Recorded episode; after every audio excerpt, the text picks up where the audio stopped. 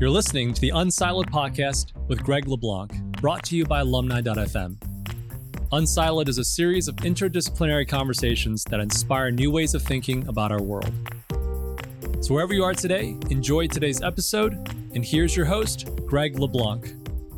Welcome to Unsiloed. This is Greg LeBlanc, and I'm here with John Boudreau, who is a professor of management organization at USC at the Marshall School, also the director of the Center for Efficient Organizations, author of multiple books beyond HR, Retooling HR, Lead the Work, Reinventing Jobs, and then also most recently, this one, Work Without Jobs. Welcome, John. Thanks. Appreciate it, Gregory. Pleasure to be here. So now look, you're you're in the HR field and you know, I remember it was a couple years ago that I proposed to my administration at, at my school that I offer a class on HR and they thought I was nuts. They thought, who's interested in HR? I mean, this was a, certainly academics didn't seem to be interested in it. They thought business students weren't interested in it. I think the common perception was that HR was all about making sure that everybody got their benefits and you know that went through their their sexual harassment training and and so forth but you know my experience with business people was that you know people was their biggest both problem and, and opportunity most companies derive most of their value from the people that they have and you know making sure you have the best people and also making sure that you get the most out of your people that seems to be the biggest focus of executive leaders. So first of all why hr why are you doing hr and then was this a bit of a struggle to kind of make everybody understand how important it was or have have business people kind of known all along that this was like super important? Well that's a really interesting question that'll let me do a little bit of my history gregory. Thank you kind of astute let me work forward a little bit rather than backwards from my MBA. So we'll get to my experience teaching MBA at the University of Southern California. And then also the, the reason I was jointly appointed to the Center for Effective Organization there. So the way my career worked, I, I got interested in people and work and work relationships as an undergraduate, actually, where I live now in New Mexico at New Mexico State University. I had two terrific mentors and I'm, I'm in these classes and I'm reading these books about what was then called something like the Japanese management approach. And so I did, I did an undergraduate business degree. So I'm doing accounting and operations and all that stuff. But I'm finding myself really drawn to these stories about the factory floor in Japan, where they've given these workers the ability to pull a cord and stop the line. And they're talking to them about the ideas that come up during their time at work. And that, that turned out to be the thing. As fascinating as accounting and accounting history was, I, I became quite fascinated with its relationship and this idea of work and work changing. And so that's really what led them to say, well, there is a field that is about this. And it's, it's a blend of industrial psychology and also business. And, and very astutely, they said, one thing they said was, you know, you're very good in school. And while that doesn't predict everything, one of the things it predicts is you'd probably be a good professor. So that, that if you have any interest in that kind of a job, you'd probably be pretty good at it based on what we see.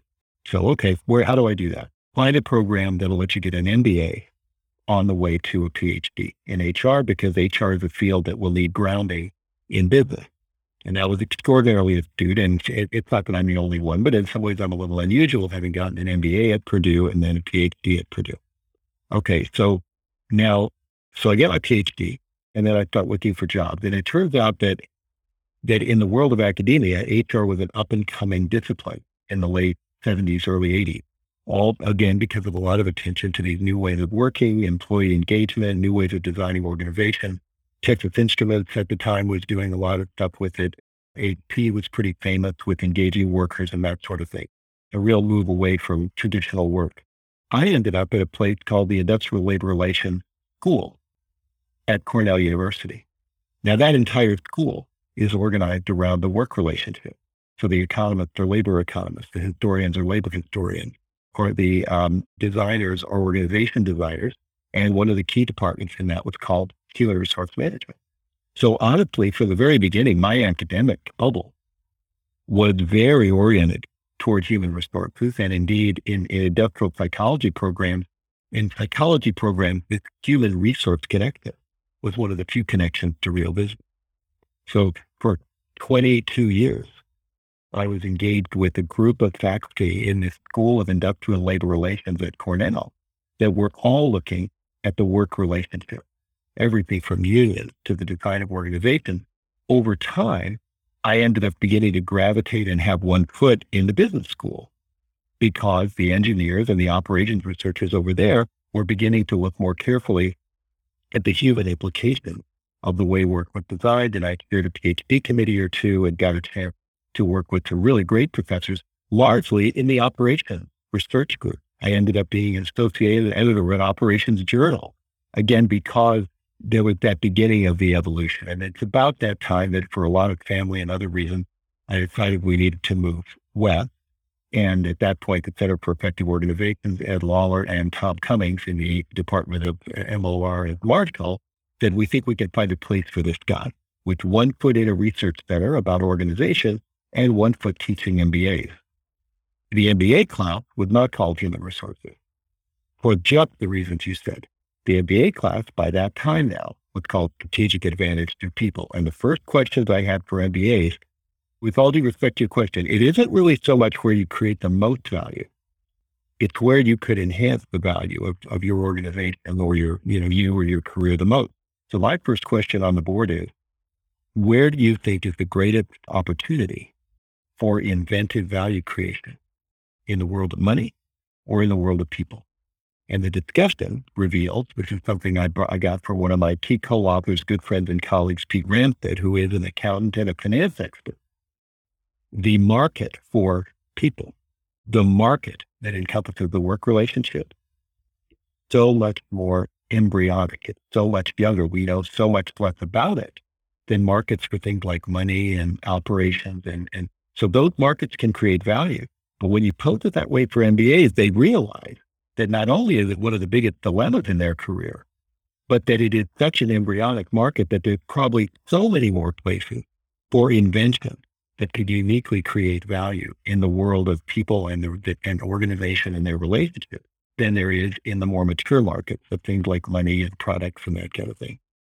Well, and I think that's why we've seen a rebranding, right? We hear about things like, you know, talent management or, you know, people operations or employee experience, right? Anything, anything but HR, right? You know, you, it, yeah, exactly. And even when you try to say strategic HR, it's like, wait, hold on, that, that seems like an oxymoron. So let's just come up with a, a new branding. But for me, you know, as, as an economist, I mean, I find that all of the the kind of new initiatives they, they just seem so obvious and intuitive. So if you think about operations research, you know, you're thinking about what are you trying to do here? What's your output? And then how do you optimize your output relative to your input? Or even in your most basic economics models where you think about kind of labor and capital, right? You know, you think of these things as as flows. But then when you go to kind of ordinary people out in the field, they think about these things called jobs. And these jobs, and I think the purpose of your most recent book and and also the reinventing jobs book is to highlight this whole idea of jobs, the notion of a job is really holding us back. It's like a component mindset, right? It's this belief that, you know, the production process is broken up in a way that is that is rigid, that is predefined by these portfolio boundaries, right? That, you know, you either have a job or you don't have a job. And, and in the popular conception, when people are talking about, oh, we're losing jobs to China or, you know, to the robots or or whatever, I've always found it a little puzzling because I've never thought of myself as having a job. I've always thought of myself as doing things and achieving things. But then again, as an academic, you're in a very unique, you know, place. But even when I worked at, at a restaurant, you know, I remember my very first job when I was, I just used the word job, but you know, my very first work when I was outside of the house was, was at a restaurant. And, you know, I was hired as a busboy. There was this tension between people who were very protective, like I'm the waiter, you're the busboy, I do this, you do that. But at the end of the day, we needed to make sure that the customer was happy. And so all those distinctions kind of dissolved and and ultimately the managers who knew what they were doing they didn't have these preconceived notions about who did what and they kind of let things flow and blend and, and change over time so how much of us rethinking this whole concept of a job is kind of rooted in common sense and even like going back to frederick taylor who you mentioned in, in the book is kind of and we'll have to talk about him because his, his legacy is there's multiple sides to it but how much of this this reinvention is just kind of getting basic economics and, and operations research and bringing it to the fore and, and applying it in the modern in the modern corporation. A couple of interesting points there. So first of all, I think your your intuition and your experience is very common. There's a, a whole area of research in the world of industrial psychology and, and HR that is about what's called work crafting. And that's been around for a while. And, and indeed, your idea is that individuals who are doing work will craft that work, will do what they can to make that work fit all kinds of goals, how they can be most productive, how they can be most satisfied, how they can get rid of the things that are not, that either are not productive, not fulfilling them, etc. So you're not wrong that this has always been going on. So if you have a job as a busboy, but something needs to be done, in a good restaurant, you'll have the freedom to say, I'm going to help out. That hat becomes a part of what you do. And it's not in your job description, et cetera. In an ideal operations research world, I suppose engineers would say, well, we start with the work, we design the process, then we look at what human elements need to be done, and then we craft jobs out of those human elements. And if our process changes, we're going to go back and we're going to remake the work that people do. We're going to move people around. They're going to to the work, et cetera. And the reality is that's a very unusual situation, no matter how well the equations and operations research work out. I remember the first dissertation I shared at Cornell was an investigation of how the behavior of the person next to you affects your work, even on an assembly line, and how subtly people actually adjust their work to fit the work they see coming down the line two stations down. There's a big pile up, they work one way. If there's not very much there, they work another way. So I think the actuality is that job, I mean, you, you said it. We talk about work as a job, and you use the word job to be synonymous with work. And I do think that, that the bulk of the systems, the bulk of the social thinking that we have now about work is not work defined like, well, they're a professor and they do stuff, or they're in a restaurant and they do stuff, but it's work defined in the jobs and, and things like pay and career paths and all that stuff are related to those. Virtually every count of work that you get, we even created it. An engineer probably created the idea of a full time equivalent because the system over here requires that we think of jobs of work in chunks called jobs. And if I have work that isn't chunks, I need to aggregate it into what we'll call job equivalent or FTEs or something like that. So I think the actuality is probably closer to the engineer and certainly the HR folks and leaders and others tend to think in terms of jobs instinctively when they think about work. And very often it's the only way available to think about work is that I can't go hire someone until we have a job. I can't staff your denied process until we chunk the work into jobs. Yeah. I mean, it seems like there's the, the psychology part where individuals identify themselves with their job and what they, they do. And, and they can sometimes be very, there could be a lot of inertia around how you think of yourself. Part of it seems to be about the, the systems, right? So how companies do their recruiting and how they think about their employee status and so forth. And then part of it does seem to be also regulatory, right? Like we have this idea that you either have a job or you don't have a job, and then you get the benefits or you don't get the benefits. And of course, all of this is being disrupted with the gig economy and so forth. But those things basically shape how we, we think about work. And then they also kind of create frictions when it comes to, you know, redefining work we're going to jump into obviously how you need to rethink this as a basket of tasks that you know you can put stuff in and take stuff out and so forth. But in terms of how we got to where we are now is it regulatory? Is it firm level institutional frameworks and systems? Or is it kind of this psychology of how people think about the way they interact with the world? Well i, I would say if we start now gregory it's all so I think they, it really is all, I think if we go historically, and that's always a little dangerous because you and, you and I worked there, when we talk about industrial revolution, but you had a, a wonderful interview with Alex Soojung Kim Pang a few weeks ago about rap and about changing the thought about working harder is better. And he mentioned the idea of the legacy where we evolved to a situation where it was, it, it was efficient and often effective actually to put people to bring people to the capital, to bring people to the factory rather than have them working at home, et cetera. And once you did that, I think that was the evolution of, well, we've got to have a joke that we can call this thing now. You know, we can't, everybody just isn't producing textiles in their home or whatever it was. They now do this thing in this space at a certain time. And unless it all fits together, we can't run this thing. Like, let's call it an assembly line. So I think that's where it started. There needed to be chunks of work. And it, it evolved into, well, what's a good chunk? And somehow or other, we ended up with 40 hour weeks and that sort of thing. Then I think regulation and social thinking followed that. Unionization became unionization about jobs.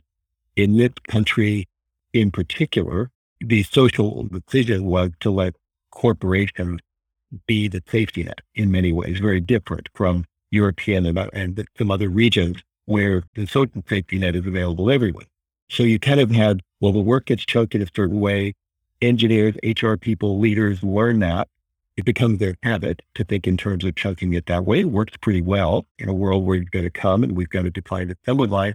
Regulation, unionization, start to use job as an equivalent word and concept for work. And so our legislation revolves around that. There's an assumption that we can tell if you're employed if you have an employment contract and a job. And then the people doing the work are working in that system and they desire a definition for a job. I was just talking to a very good colleague about his experiment with getting rid of job titles, specifically to sort of free up its ability to do anything and people can move. And it's just too difficult. The society, you know, first question you got is, what am I going to put on my LinkedIn profile? if you don't give me a job title. The world doesn't see the work I do until I can title it. You know, and usually that title looks something like a job. So I think it's all three. And it's kind of, it's all the wallpaper, Gregory. We're so embedded in it that to speak of work, you instinctively use the word job. It's that embedded in our thinking. Well, you know, when we talk about companies now, and I'm usually working at the level of corporate strategy and it's common now to talk about disruption and saying, you know, whatever you're doing now, you're not going to be doing it tomorrow, right? And if you're if you're good at something now, then it's going to be irrelevant tomorrow. And so you have to be constantly changing what it is you do. And and sometimes when I teach strategy, I then kind of conclude the class and I say, hey, you as an individual, you have to adopt this thinking and you have to whatever you're good at now, you're not going to be good at later. And when I talk to folks in, in strategy, kind of when I talk to about the the reason why managers oftentimes find this a little bit disturbing is that it seems like people have a, a desire for some kind of stability. It's a little bit nerve wracking to to be constantly going in every day, and and on Tuesday you're going to be doing something a little bit different than what you did on on Monday. I mean, is there is there a natural human tendency to just want to rinse, wash, repeat, or is that kind of an artifact of how we have been organizing things? We organize things so that people know to expect continual change, will people be more willing to kind of embrace it and say, hey, this is super exciting? Or, or is that just a human tendency to want predictability and repeatability and fear this constant change? We're getting in an area where I'll disclaim and say I'm not super expert on all the studies on there. But I think we could say that, first of all, there is a human need for some kind of routine and some kind of predictability. And, you know, I think the evidence would be that humans don't naturally gravitate to a place where there's huge amounts of uncertainty. I would also say that the research probably shows that there's a balance there. That you know, obviously, at one end it becomes mundane, it becomes mind-numbing and boring. At the other end, it's so chaotic, and you're so stressed, and, and, and particularly which carries consequences. There's a fear of the downside. Okay, and I think that's also true. So it's somewhere in the middle, right? And, and one of my favorite metaphors for work, and I started using this was, oh God, probably five or seven years ago. Whenever I had to switch from, I think it was the iPhone 10 to the iPhone 11. And the reason I'll tell you why that, that date means something. There's a book. So the idea is that work, the thing I, that I pay attention to is perpetually obsolete and perpetually being upgraded. So every day, automation, for example, can do a little bit more of the work of most people. You know, I mean, I could see today, you know, but it's there. Professor jobs have changed a lot because of automation. If we were to go back, even if you will, way back to the time before Google and libraries and all that, and it was the library where we went. Not enough. Yeah, not oh, enough. Oh, right, right. Maybe one would say perhaps, perhaps there needs to be, and I think COVID really accelerated and illuminated that that the you know the traditional academic setup was really institutionally and almost unconsciously based on an assumption of a classroom where students show up. So think about it that way. Work is perpetually upgraded and perpetually obsolete. Now, where is the where where we possibly manage a world where things are perpetually upgraded and perpetually obsolete? Well, almost every other place in your life. You know, and my my metaphor was the iPhone. And I, I have this picture of the iPhone without a headphone jack. when that headphone jack went away, since I do a lot of this kind of work, that was a big deal for me. That was, I mean, you know, I had a great system. It felt like you would have plugged that thing in and I had a power cord. And then I tried the dual plug in and that didn't work and they were very clunky. And, you know, I realized I'm going to have to go with headphones that don't connect to my phone. And that means I'm going to need to learn Bluetooth. Now, the iPhone had been being upgraded the whole time I owned it. It still is being upgraded the whole time I own it. But there are those moments where the upgrades have come to a point where you have to change your work in a fundamental way. Those are often tectonic, difficult moments in the world of work. Robots coming in, AI changing entirely a call center setup, et cetera. I think COVID gave us the opportunity to accelerate by about a decade the ability of people to understand that work is changing that way and to see it in their own lives. So I think there is a desire for stability for a lot of reasons. And yet there is this underlying acceleration of work being like technology. That, that analogy of being perpetually upgraded and obsolete comes from a book, that, for me, from a book called The Inevitable by Kevin Kelly, where he talks about technology evolution and how that's just a fact. Everything is simultaneously obsolete and upgraded. Now, I do think that the world of work and leaders and workers and others involved in it will need to accept that in a more tangible way. One implication, for example, is that leaders and workers working together would start way earlier to anticipate automation so that the hamburger flipping robot appeared on the scene years before it's ever practical to deploy it. Now, one choice is we wait until it arrives at our door and then we say to our workers, well, here's the hamburger flipping robot. Sorry, but you've got to adjust and we've got to adjust. And it's a big lots of layoffs, et cetera. Or leaders and workers get used to saying, well, if the hamburger flipping robot is appearing now in the press, then it's going to be here. It's inevitable, so to speak, that our work is going to change. And what goes with it a lot, and then I'll, I'll give you a, a word in edgewise here, is there's a sense of trust, especially in a relationship that is necessary for people to accept uncertainty and, and believe that they're going to get through it. So one of the areas that I'm working on now, one of the research areas is a, around a concept with Ben Schneider called work automation climate. And that involves the belief that your organization kind of knows what it's doing, supports you, adapt towards, et cetera, to the idea that work automation is coming. If you don't have that, or it, whether you believe the people you're working with are not good at it, they're not paying attention to it, they don't care about it, then this uncertainty you talked about, this perpetual change can be a real threat and people can resist it quite strongly. Actually, I mean, the first ATMs, the workers of the bank went out and they poured honey into the keyboard in London of that ATM that was sitting outside. Luddites. Yeah, it's like the Luddite. And there's, a, there's that's a very rational response to a belief that these changes are going to be harmful. They'll need to be harmful, but that belief can lead to this maybe over, you know, suboptimal desire for stability in a world where things are changing. Yeah, I mean, I use this metaphor of software updates all the time. And, you know, if you think about a Tesla, it used to be that you would buy the 83 Mercedes and then you'd buy the 85 Mercedes and you buy the 87 Mercedes, right? And then if you wanted to improve it in any way, you had to kind of replace it. And now, you know, you just kind of wake up in the morning and you've got a new Tesla in your driveway, right? Because you updated overnight. Great example. But when we think about updates of, say, user interfaces or whatever, you know, some people think it's kind of old versus young. And the old people are like, oh, what are, you, what are you doing there? It changes everything, right? I was supposed to adapt. And the young people are like fine with it. But, but I, I kind of, I'm, I'm a little dubious of that. I think it's more like, are you more familiar with constant change versus are you less familiar? So even, you know, young people, when Facebook would bring out a new user interface or whatever, they would get upset 10 years ago, but now nobody gets upset because everyone's kind of, they kind of know it and they expect it and they, they figure, you know, hey, last time they changed it, it actually turned out pretty well. Whatever they're doing, they must know what, what they're doing. And and so it is a question of familiarity. And then you're right. I mean, a question of trust, right? Do these people know what they're doing? I had the chief operating officer for UPS come and speak in my class about, I don't know, seven years ago. And he talked about how when they released Orion, the uh, traveling salesman software, right? Which cost them, I don't know, a billion dollars to develop. And, and the drivers initially were, I think, insulted. It wasn't just that they were worried about losing their job. I think they were worried about losing their expertise, the, the pride that they took in doing a job well.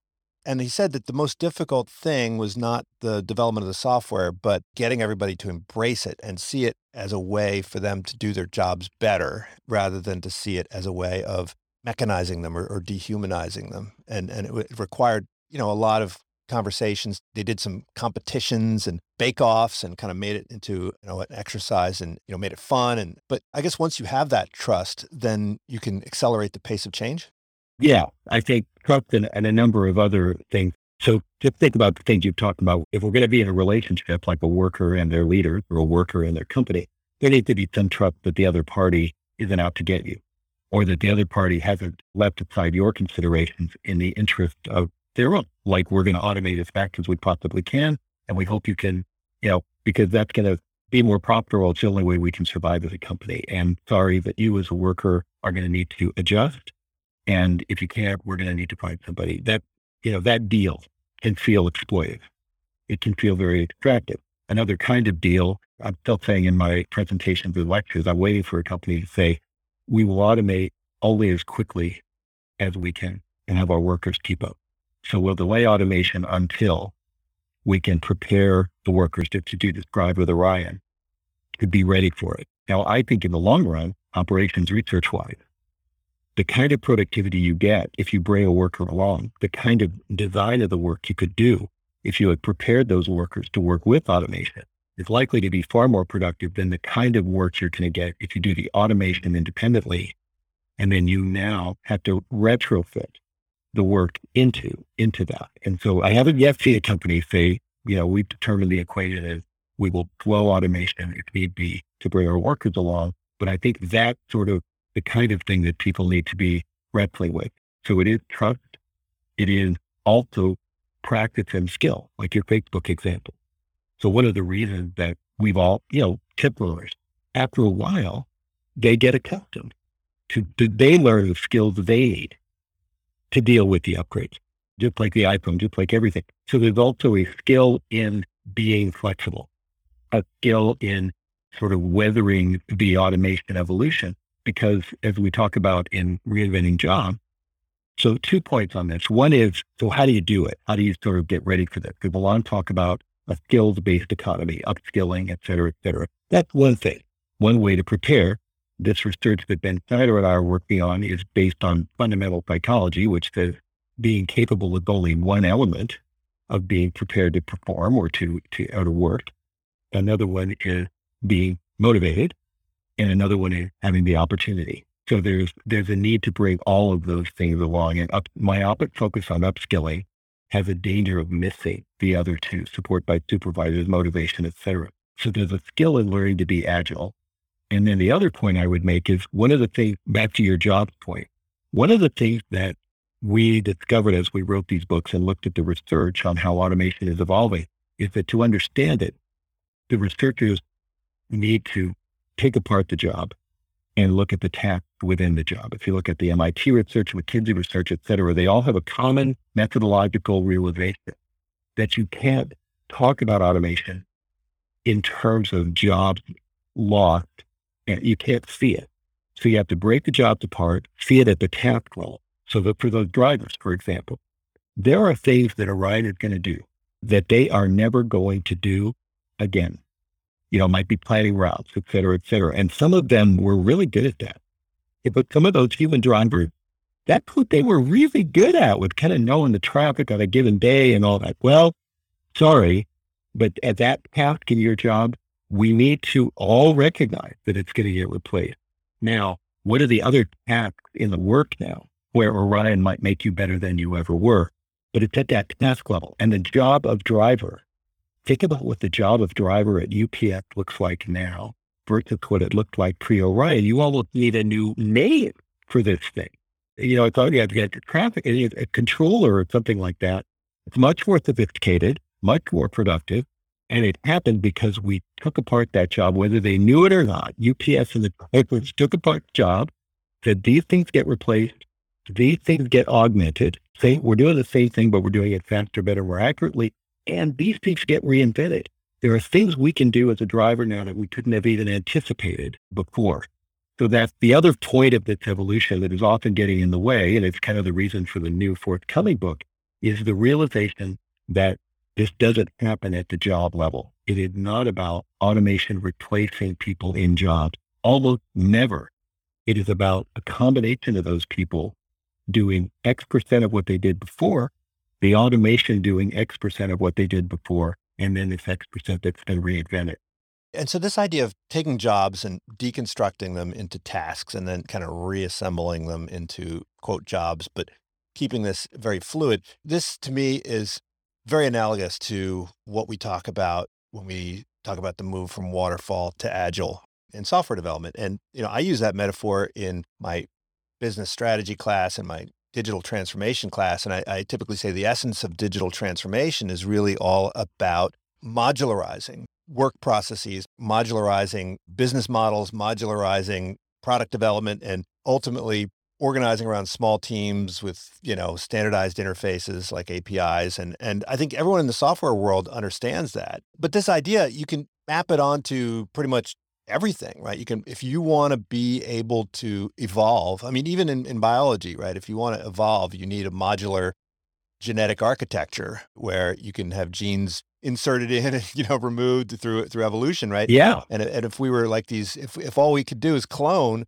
then you know there wouldn't be any evolution well i mean it's once you kind of understand this and how this facilitates uh, rapid change then you got to wonder, well, why haven't people done that in the past? Is it simply that the environment didn't change quickly enough? I mean, you talk about these trigger points and how it sometimes takes a trigger point or some kind of crisis or some kind of bottleneck for for companies to get motivated to kind of reinvent how they think about work. I always say, like, if it ain't broke, fix it anyway. Why, why is there so much inertia when we think about jobs? It kind of gets back to the original question, but everyone's experiencing a trigger point right now. Are there analogies to agile and these other ways of thinking about organizing processes?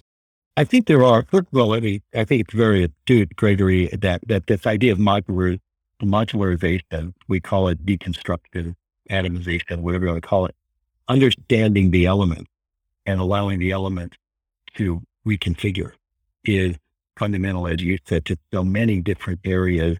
You use term liquid, right? Which uh, as a as a reformed finance professor, that makes perfect sense to me, right? That you want to take, you know, I don't know, big chunk of real estate and you know make it liquids, tradable, and so forth, right? Right. Yeah. It's a, so that's a very good, again, a good analogy. One that you know I sort of was thinking of liquid as an ice cube melting, and then you refreeze it in a new way that you need.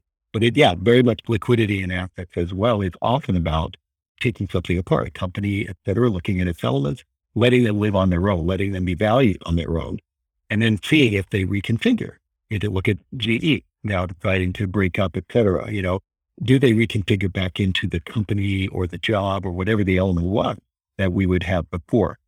Your idea that evolution happens, evolution actually happens at a very elemental level within organisms. But if your discipline can only see the organism, you know, and you don't have yet the elemental understanding, right? Before you have genetics, you have to just watch the creature change.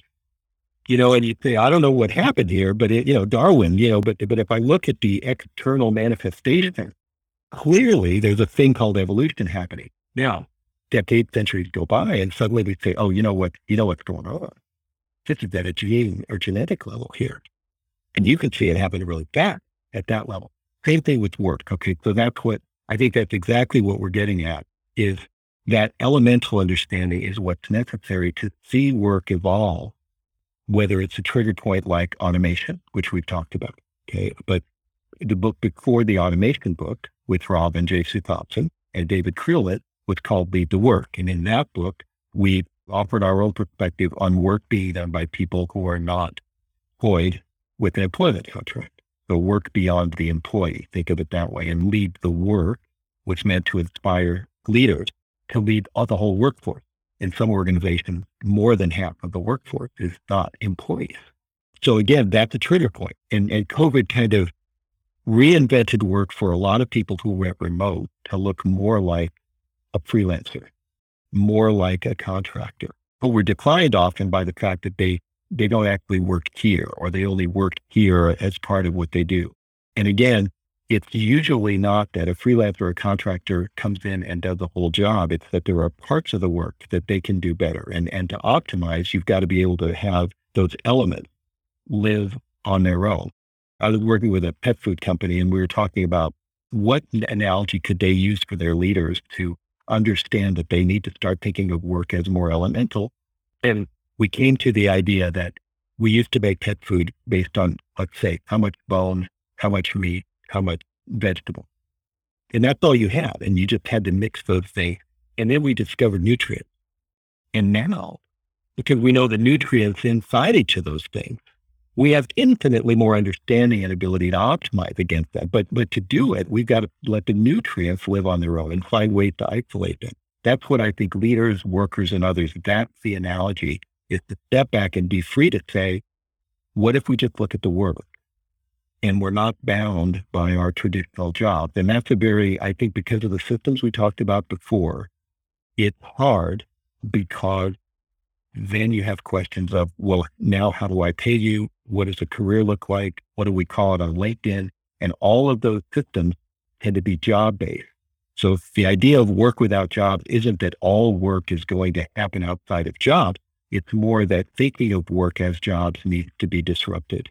And while it, the stuff may coagulate back into jobs, they're going to be very different looking jobs. And very often the reconstruction will not be a job anymore. It'll be some other work arrangement or some combination, something like that.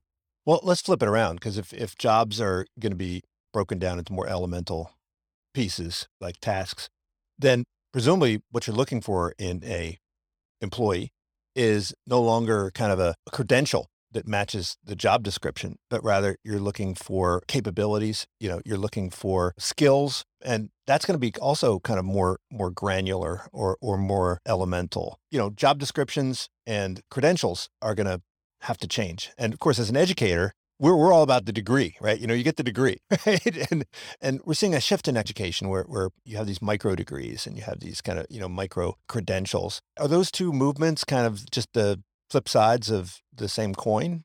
I think they are. I think they're they're very similar processes. So if we thought about it graphically, you and I have talked a lot about the work. Let's call it the work, and we could say on the one hand, or in maybe the traditional way, we define work as a job. We know that you have a job and that you are a worker because you have, an, let's say, an employment contract. Okay, that's an extreme version. Maybe we also say you're a contractor. Okay, we can identify work in that box, but it's still thumped into things that look a lot like jobs or full-time equivalent. So that's the work. Job go to, call it task project, whatever we would call those internal things that are a part of the job. Then let's take another row. What about the worker? On the traditional side, we have the worker defined as a job holder. When I ask you what work you do, you give me a job title. When I ask how many workers you have, you count up the jobs and job titles, et cetera. That's the, the traditional way.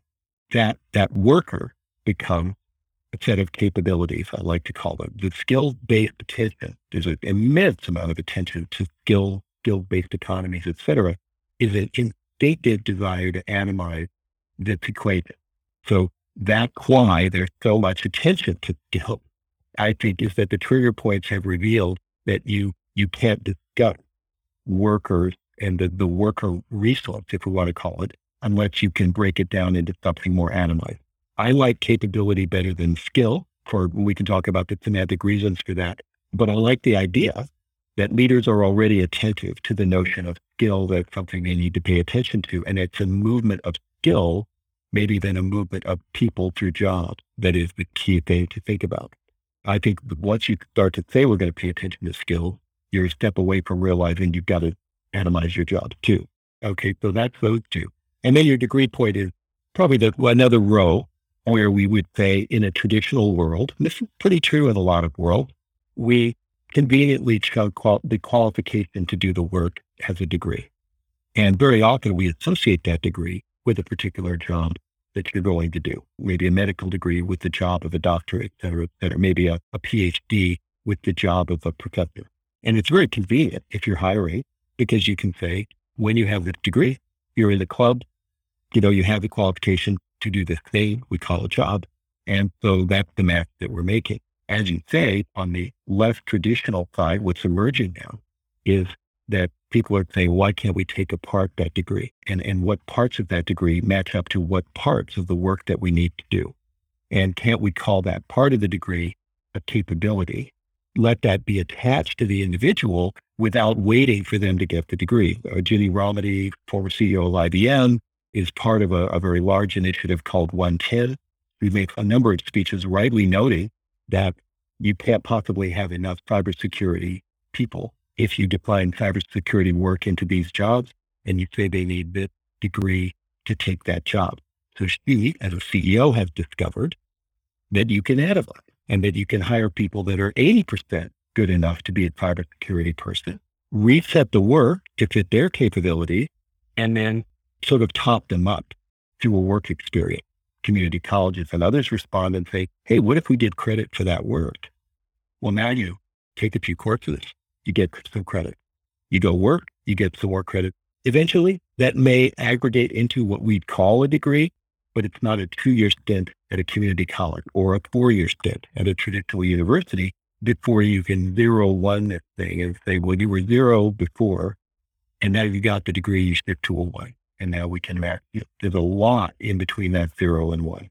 Well, there's certain disciplines where, I mean, this could unlock an enormous amount of value. I mean, if you think about doctors, for instance, we often say that you know you need to have an MD in order to interpret a, a readout on a on a machine, right? I mean, you know, really, you need to know the Latin word for every ligament, and you need to understand every single system. If you're diagnosing skin cancer, do you really need to understand how the colon functions or whatever? I mean, these kind of restrictions tend to make the delivery of healthcare, let's say, super super expensive. Or you know, if you want to have someone teach it basic statistics, you say, well, you got to have a PhD in in statistics, right? Really? You need a PhD in statistics to teach entry level statistics to MBA students? Come on, really? So if we really started from what's the function here? What are we trying to do? Then presumably it would it would open things up and reduce costs across the board, right? But I think a lot of people would be rightly concerned that their exclusivity would be in some ways reduced, right?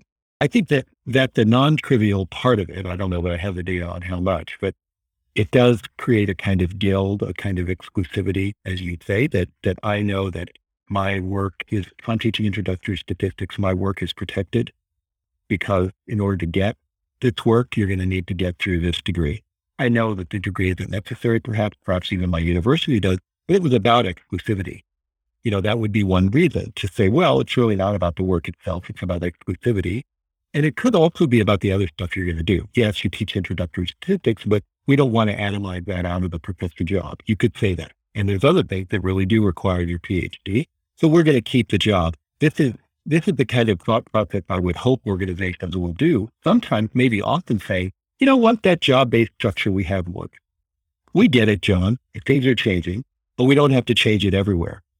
Where do you see the trigger points is where there's immense pressure. So one of my favorite examples in healthcare, for example, has very little to do with cost and everything to do with capacity.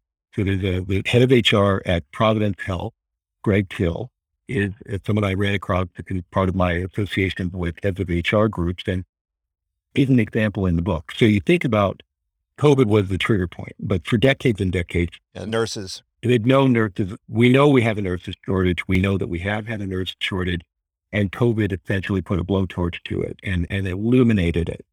There will never be enough nurse graduates to fill all the nursing jobs that are needed. There is way too much work in the health world. And that's just an equation that if you run it, it, it doesn't add up. COVID sort of forced healthcare organizations, I think, to confront it maybe more quickly than they might have and with more dire consequences. So think about the nursing job. So here it is, and it contains a lot of things over the years, like our statistics teacher.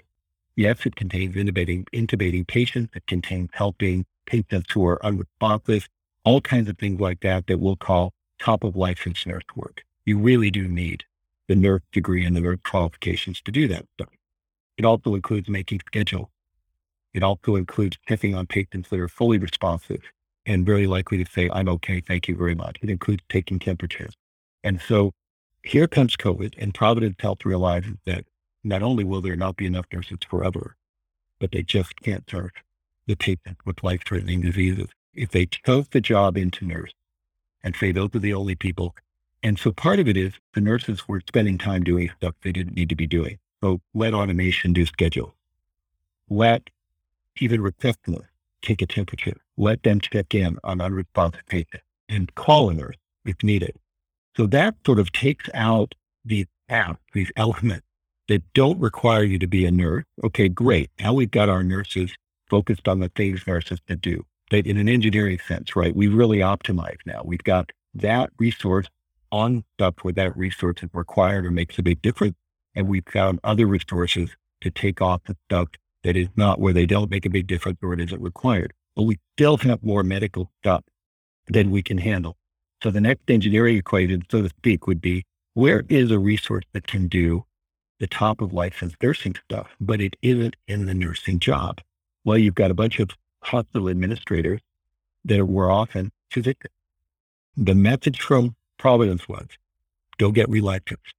And your, your job as a hospital administrator will now include a day on the floor, intubating patients, et cetera, et cetera. So you not only remade the job of the hospital administrator to add top of line medical care, but you remade the nurse job to take away the stuff that they shouldn't be doing. And you remade the jobs of the people who received that work so that they were paid and rewarded and qualified to do things like take temperatures, et cetera. And so if you think of that old box that was the nurse job and you take it apart and you spread the pieces out this way, that I think, and it, and it was really not so much a cost thing, with all due respect to your question, it's a really good one, but more the, the just almost the only way to optimize the equation of how can we serve patients in this world when the fact is there are not enough human beings to get these qualifications and, and enter these jobs if we keep it defined that way. Yeah, one of the things I, I tell my students is that every company is either going to become a software company or start thinking like a software company. An example of this is healthcare, right? You know, when the COVID crisis hit, we basically locked down the entire world in part because we were concerned about hospital capacity utilization, right? And we're like, hey, we can't have hospital capacity utilization exceed 100%. And so we need to spend trillions of dollars to keep that number down below 90%. And yet, two years in, we haven't increased hospital capacity by a single bed, as far as I know, in the United States. And we haven't. How many nurses do we actually have? How many employees do we have in the healthcare system? As far as I know, the number hasn't gone up. And yet, when we look at something like Zoom, Zoom usage has gone up, what, 20x, 30x, 50x? And without a hitch, without a speed bump, right? I mean, yes, okay, we had some Zoom bombing. That was fixed in about 24 hours. And, you know, there are certain activities and, and functionalities that can scale and, and then shrink. And there are others that seem to have these frictions. And, and I, I think a lot of people would argue, well, it's because it takes 10 years to create a doctor. So, but if you actually think about it in terms of tasks, you know, delivering a tank of oxygen, right? You don't need an MD to deliver a tank of oxygen or to take someone's temperature or, or whatever. So I, I think that we're going to have to move to these more liquid ways of, of doing things. And so for this, you kind of talk about this work operating system. And I, I, really love this metaphor because I talk about education using the same language, right? We need an educational operating system where, you know, you come to university and we, we lay down this operating system and then maybe, you know, you get updates periodically. You know, I'm thinking education needs to move from stock to flow, from product to service in ways similar to the way, you know, you talk about HR when you're talking about the different components, I think you also aren't just talking about things like capabilities and, and skills. You're also talking about the job elements, right? So you talk about the when, the where, and, and the how, and how to how to match people's capacities and preferences in those dimensions with the dimensions of the task. Could could you jump into that a little bit? Because I like how this, you know, people flow to the work. And to flow to the work, you not only have to have the skills, but you also have to have the this positioning capability. Yeah, I think that's right. And it def- that work operating system metaphor, when we landed on it, is one that Ravin and I really like because it's sort of, I think it captures the notion that a job based perspective on work, a job holder in a degree, say that left side of my diagram, my imaginary diagram, it's so ingrained. It is like the operating system of your computer. I mean, how often do we really think about the operating system anymore. You and I are probably old enough to remember when you thought a lot about it because you had to put a disk in the computer Otherwise, it was just piece of metal until you put that disk in and you learned how to operate. But that's not true anymore. You know, Edgar Tesla or someone's Tesla, all that. So I like that, right? It's in the background. And yet it is a fundamental pillar. It teaches you how to think about your computer. Think about, you know, people switch from Windows to iOS. I mean, it's, you know, they're just not, how does this work this way? Why doesn't this work that way? And the interface, partly because the interface is built on an operating system and you didn't realize how fundamental Windows OS was to your life. And now you do. And so I like it because it's at that level that we need to think about disruption and that, you know, that's fundamental and hard. And it is the reason that this is difficult and I think needs to be described as we're doing in the book and needs to be called out for leaders. You can see it once you know it's out there, this atomization of the work, that thinking of a human being as an entire array of, of potential and actual capabilities. And it's that array that we match up and fluidly move. So it isn't just your qualifications for a job, it's the whole person.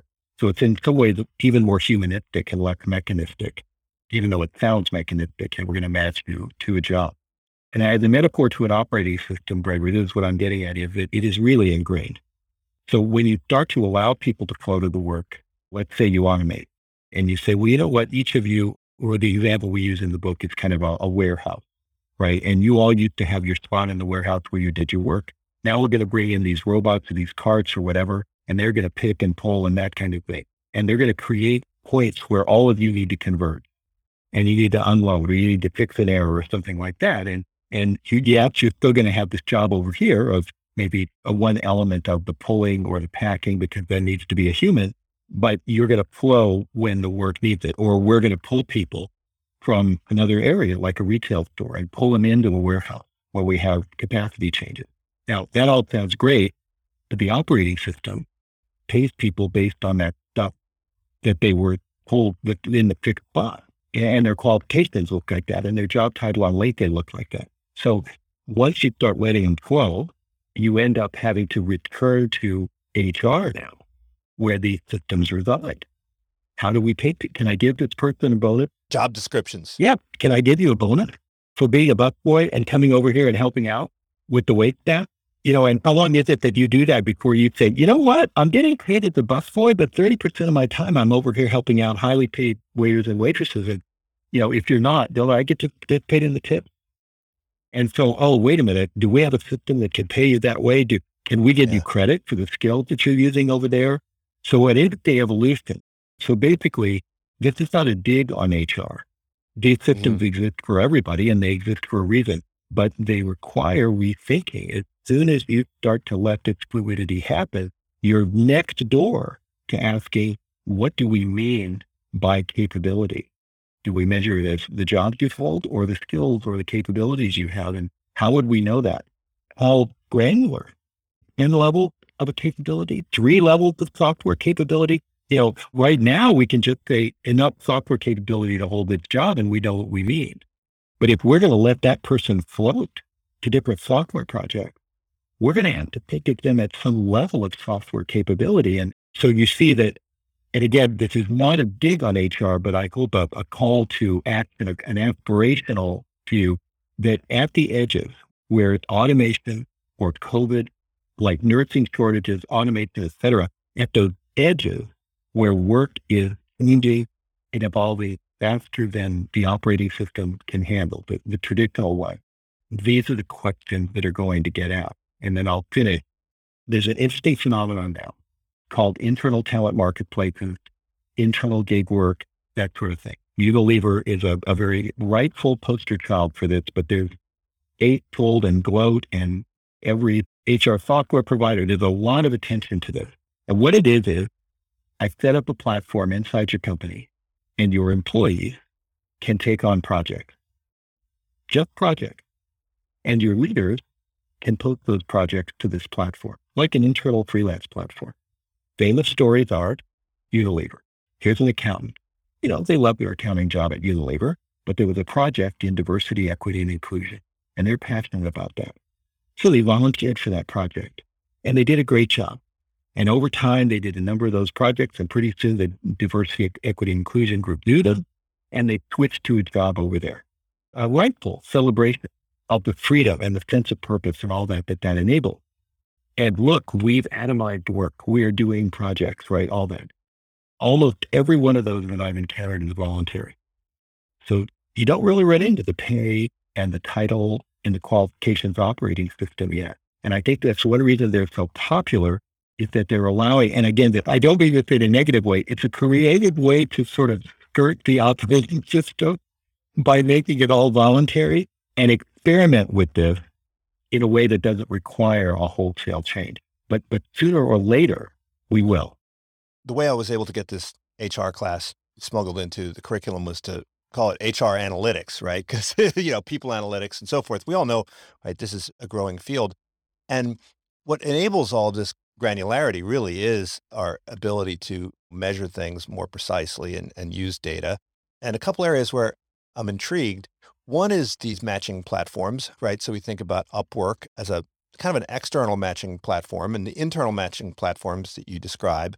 A couple implications. One is I think that the, you know, the boundaries of the firm are dissolving in many ways, whether it's an internal or an external, you know, you just plug it in. In the same way that a software company will use APIs to outsource some things, insource others, and kind of just do whatever makes sense at the moment, right? So there's that.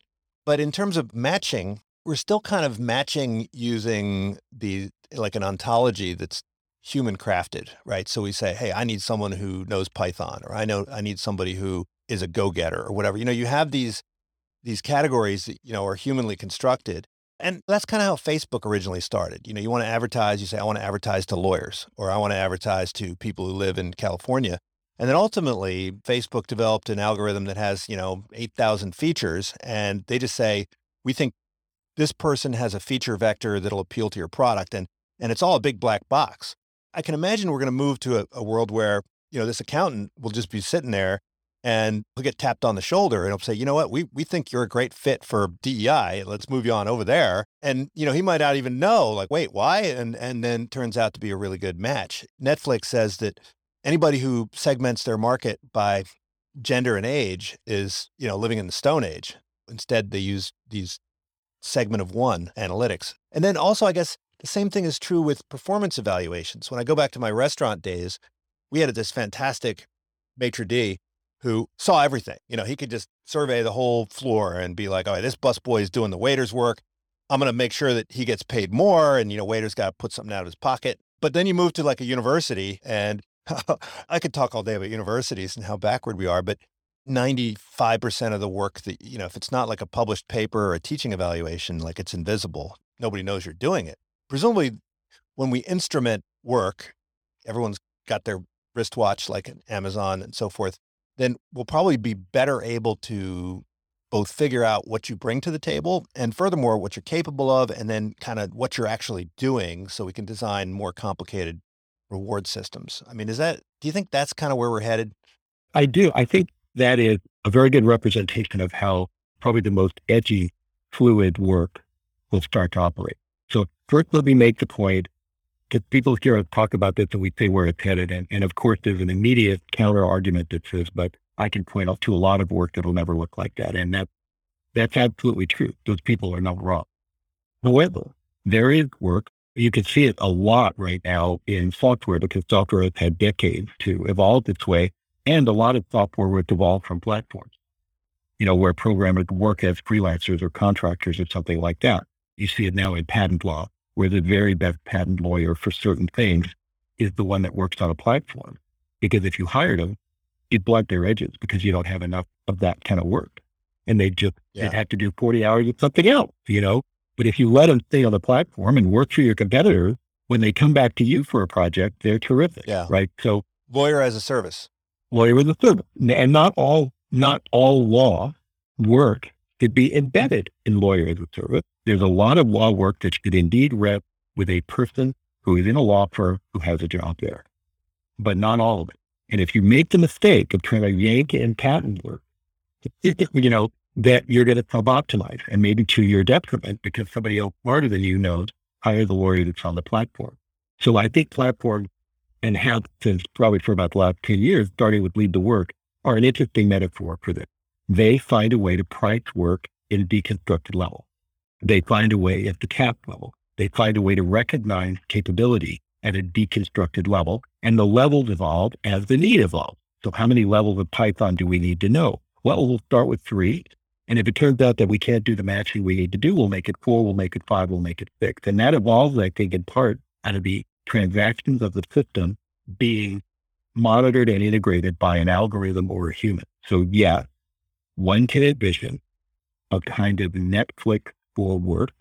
Again, I've been after my HR colleagues at Netflix and Google and Microsoft and Facebook to get started on this engine that will watch the transactions you and I engage in and will then map work op- offers to us the way it can map offerings of products, et cetera, et cetera. And I don't know the solution, but I wouldn't have known the solution for products either or for movies either, you know. And so my feeling is that it isn't about asking, well, tell me what your solution is. It's about asking where are the engines that already do this? And, and what would the, to your point about analytics, what is the measurement, the units of measurement that would be needed to feed an algorithm like this to produce this kind of hopefully socially optimal, not exploitive, but socially optimal ability to very precisely match work to individual. To give me well, I think about it from a university perspective. You know, we spend four years or two years, whatever, with with a student, and then at the end, we we say, "Yep, they got a degree with a 3.7."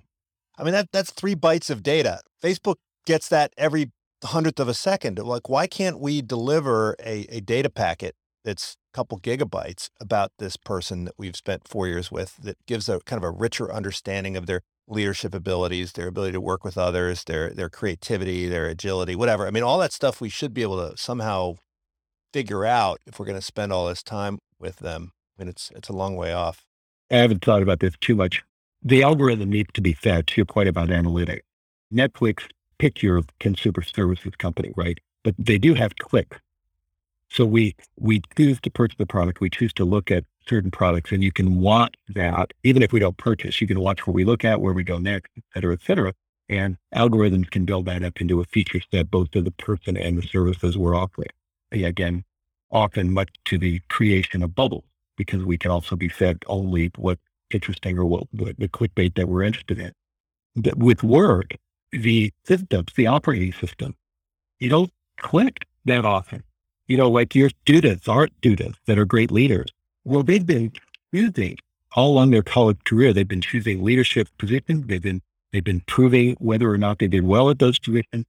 And in a world where that was a product, they'd probably be clicking on each one of them. So you want to be leadership of this club? Great. Choose that. Purchase that in a way with your uh, resource so it's not money, it's your capability. I don't know that I'm quite advocating that, but for the analogy to work completely, for the engineering and algorithm analogy to work completely, you would need more complete information about those invisible work click that people do. Uh, home caregiving, for me, is one of the perfect examples that COVID has revealed of an invisible set of work that an enormous army of people do voluntarily because their family members are helping out or whatever that is unrecognized in the healthcare world because there aren't clicks. You know, they don't get paid. They don't take a job. I don't know that I have the solution, but I think an element of this system will be to provide the algorithm with more detailed information in some natural way, as natural as it is to click on a news story or a movie or a product. Now, I think there's a lot of pushback against HR analytics. There's a lot of pushback against instrumentation of work. There's pushback against the gig economy. And I think a lot of the pushback, again, this is separate from the resisting automation. I think it's there's a lot of pushback that goes all the way back to the days of Frederick Taylor. And I guess the concern is that by making this more scientific and granular, what we're doing is we are kind of dehumanizing people and, and just turning them into a, a series of outputs so how uh, how would you respond to that if people are I mean one aspect of this is that people their identity is tied up in their job and their sense of community comes from their employer. If you replace a job with kind of a floating portfolio of tasks and and then you replace an employer with a rotating cast of counterparties, does this undermine people's sense of identity or does this open up the door to maybe better forms of identity? How do you see this happening? You know, it's interesting. I think the answer can be both to your question. Number one, what is going to happen as this evolves is that we are going to have exploitation and we are going to have empowerment. That is an absolute, I have no problem making that prediction because we see it right now. And the differences often go to things that are not in the algorithm. So my colleague Jonathan Don and I wrote a little, a little piece for Sloan Management Review about leading in a world without jobs. Jonathan was the former head of leadership for Unilever for many, many years. That's where he and I worked together. And our point was his first reaction to the book was this is dehumanizing. You know, you're just going to, ultimately you have a system where every person gets a click from a computer and says, stop working on that. I found a more optimal thing for you to work on over here. You know, and, and you have no control, et cetera. And as we talked about it, and as really as Jonathan thought about it, he said, you know what? I'm realizing this is going to ride on an even more humanistic set of approaches. Leaders are going to see a fluid set of workers come through them, and they're going to have to pay much more attention to who they are as a leader because they won't have the crutch of my job as a leader and your job is in these boxes and you report to me. So I don't have to think that much about how good a leader I am or whether you can make choices because it's all determined. And once a year we talk about it. Well, now I'm going to see a hundred people and they're going to be with me maybe a couple of months or three months or something like that. And I need to coordinate with other leaders now about what are our values here? What is our approach to the way we deal with workers, et cetera? So we're going to see both. That's one thing. So there is and there are examples. The Unilever one about someone going out and doing DEI. There are examples where this atomization and this more fluid approach produces immense opportunities to pursue purpose, immense opportunities to better fit workers in total to the kinds of work that's available in society, uncovering work that is invisible and offering it a market where we can see it and value it, et cetera. So I think those things, the agility that you mentioned, the ability of organizations to quickly move when automation happens, to quickly move when new markets open up and they don't have jobs that fit them, but there's people out there that could do the work. I think we're going to see all of that is going to be a part of what we see going forward. The other piece is that there's a social contract here that is also going to get pushed on pretty quickly. At a level, it is easier to do this in a world where the society you live in already takes care of things like healthcare and pensions and that sort of thing, particularly healthcare. Much easier than if you have to now recontract for that. Yeah. Well, I think the other big opportunity is that people can match better with things that fit in with their lives and how they want to organize their lives. If you think about just the gig economy, a lot of people say, hey, this is not a real job. It's like, well, you know, if you say to someone, you got to work 40 hours or you got to work zero hours, I don't see how that's better than saying, hey, if you want to work eight hours, that's great. You know, work eight hours. If you need to take care of your kids in the morning, then work in the afternoon, right? So the flexibility in terms of the when and the where and the how and kind of dividing it up into different components and then giving those components to the folks that are most able to or, or willing to to take them on that can be liberating. It can and i think you're right. What i didn't talk about is this idea of a gathering place and an identity and so you mentioned you know what am i part of if i don't i'm not part of this company? I just kind of float among companies. Who am i if i don't say i fit here in this organization and that's called a job what do I do when I mean I see these people every day that I do when we all have a job and it requires that we be here? I think COVID has helped us understand that there are new ways to build community. That said, it's also helped us understand that traditional system was so embedded that those alternative ways of being remote or being fluid are difficult, much more difficult than just taking a job. One quick example of community, and it doesn't really answer. I think that I'm hopeful, and I think we already see that humans find ways to become a community if they're given the opportunity, even when it doesn't involve going to a place and doing work with other humans that are nearby. One of my favorite examples for a long, long time is a video of people who are working on kind of precursor to Upwork, Topcoder. And basically, they have a conference every year. These are programmers and logo designers, and they all work as freelance people. And they have a conference they used to back in the day.